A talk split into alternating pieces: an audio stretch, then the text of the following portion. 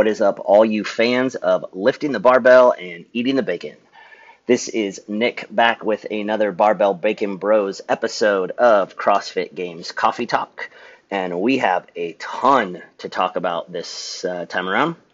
I uh, want to recap the last chance qualifier and tell you how horrible I did at making my predictions. Uh, talk about some news with coaches and athletes moving around and changing, and then some serious drama that has occurred over the past couple of weeks. If you haven't heard about it yet, we will get to that. Before we get into all that, though, I am drinking a cup of Wilson, which is a medium roast from Buffalo Brew Coffee. That is Rich Froning's coffee company. He's a nine-time games CrossFit champion, CrossFit Games champion, uh, four times as an individual and five times as a team. And his other two times competing, he took second, so he's never been worse than second place, and he is going for his 10th CrossFit Games championship this year. So I'm enjoying a nice medium brew Wilson. Uh, beans come from Guatemala, and it has tasting notes of lemon, caramel, and chocolate. So, a little bit more detail on the coffee today. Let's jump into the last chance qualifier.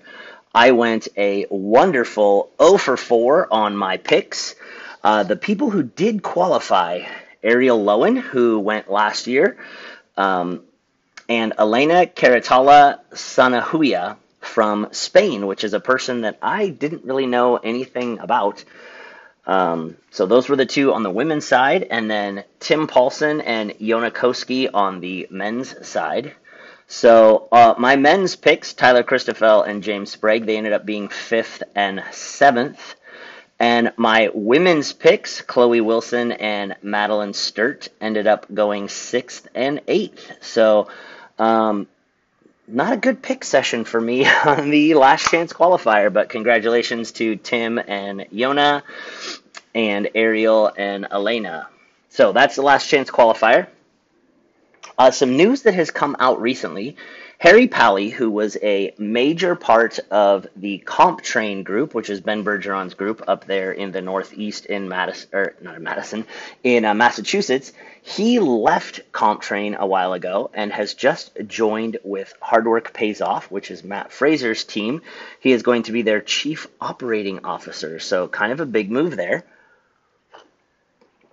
And then really big news coming out of Underdogs Athletics. They kind of jumped on the scene maybe like two years ago.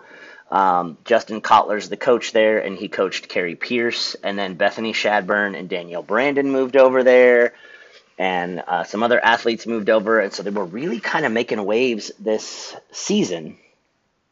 Bethany Shadburn left Underdogs Athletics to move to Southern California to be with her fiance, um, you know, as you work your way towards that marriage thing, you kind of need to be around each other. So that one's not really a huge announcement, although it is interesting that she left Underdogs Athletics. The big news out of Underdogs, though, is that Danielle Brandon and Underdogs Athletics have separated. And the thing that makes this one so strange is that both Underdogs Athletics and Danielle Brandon put out like joint announcements saying that they had mutually agreed to part ways. Now, I don't know about you, but being in sort of like, you know, a fan of sports and stuff like that, typically when somebody announces that they mutually agree to part ways, I feel like it's just a nice way of saying we're going to agree to separate so that we don't have to like fire you. So you don't have to look bad for getting fired and we don't have to look bad for firing you. Um, I do not know that that is what's going on, but it just seems odd to me.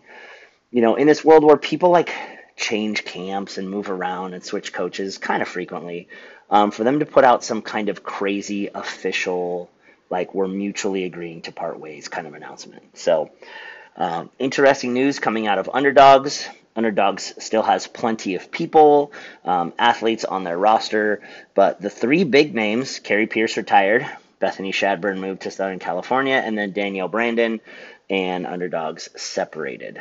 So that's kind of big news uh, with coaches and athletes. Now, on to the craziness of the past couple of weeks. And this is like absolutely nuts.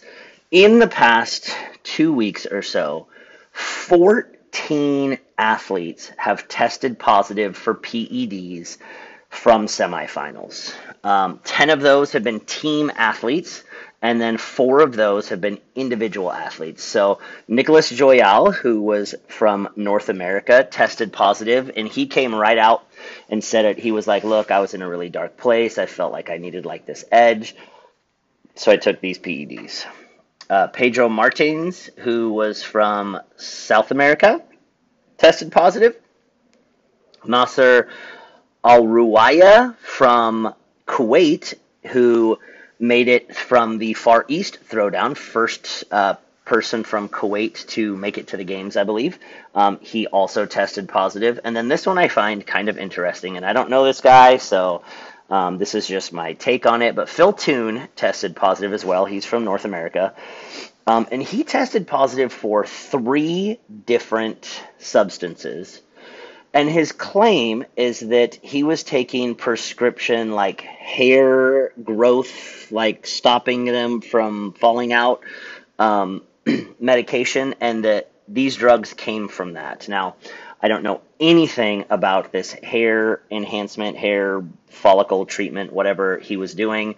I also don't know anything about the drugs he was taking, but it seems kind of odd to me um, that a hair substance would cause three different performance enhancing drugs to show up. Um, again, I don't know anything about him, so I totally could be wrong. Um, but those four individual athletes have all tested positive for PEDs during this semifinal season.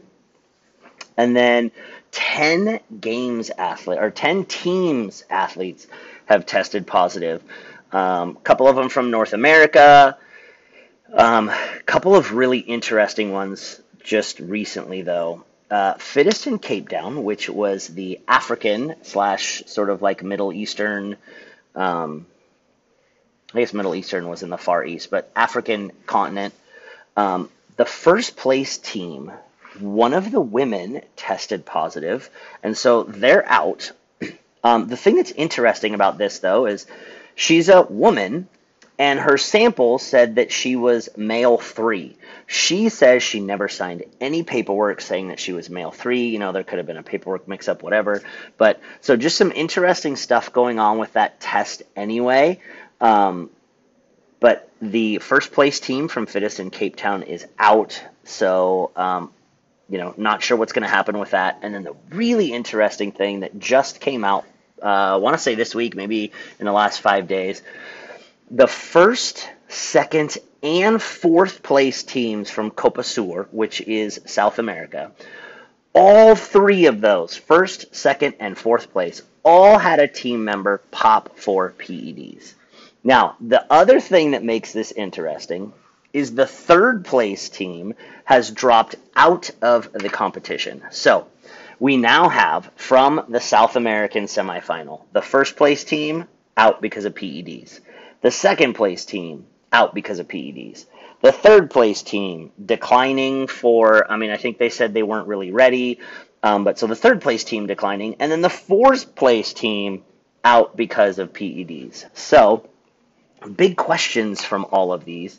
Is CrossFit going to backfill these positions? And is there work that needs to be done in terms of testing to make sure these work? For example, in Copa Sur, we're now looking at the fifth, sixth, and seventh place teams possibly getting backfills and going to the games. Were these teams already tested? Are they going to be tested before the games?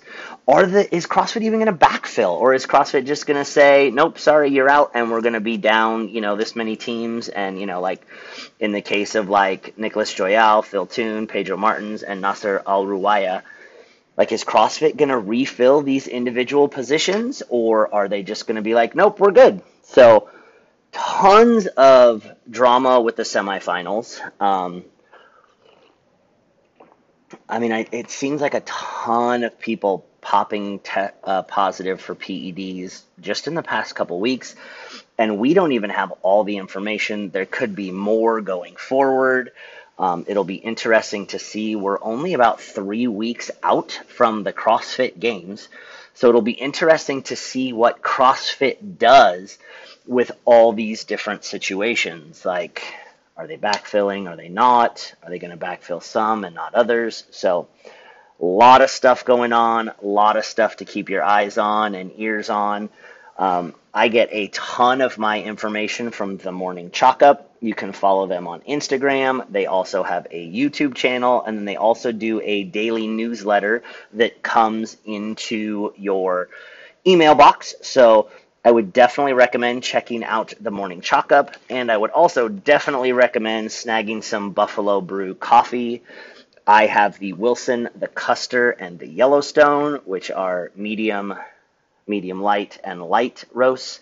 Um, the Wilson is definitely my favorite, this medium that I'm drinking today. So, that is the news that I thought I would share with you, and uh, we will talk to you next time. Enjoy, my friends.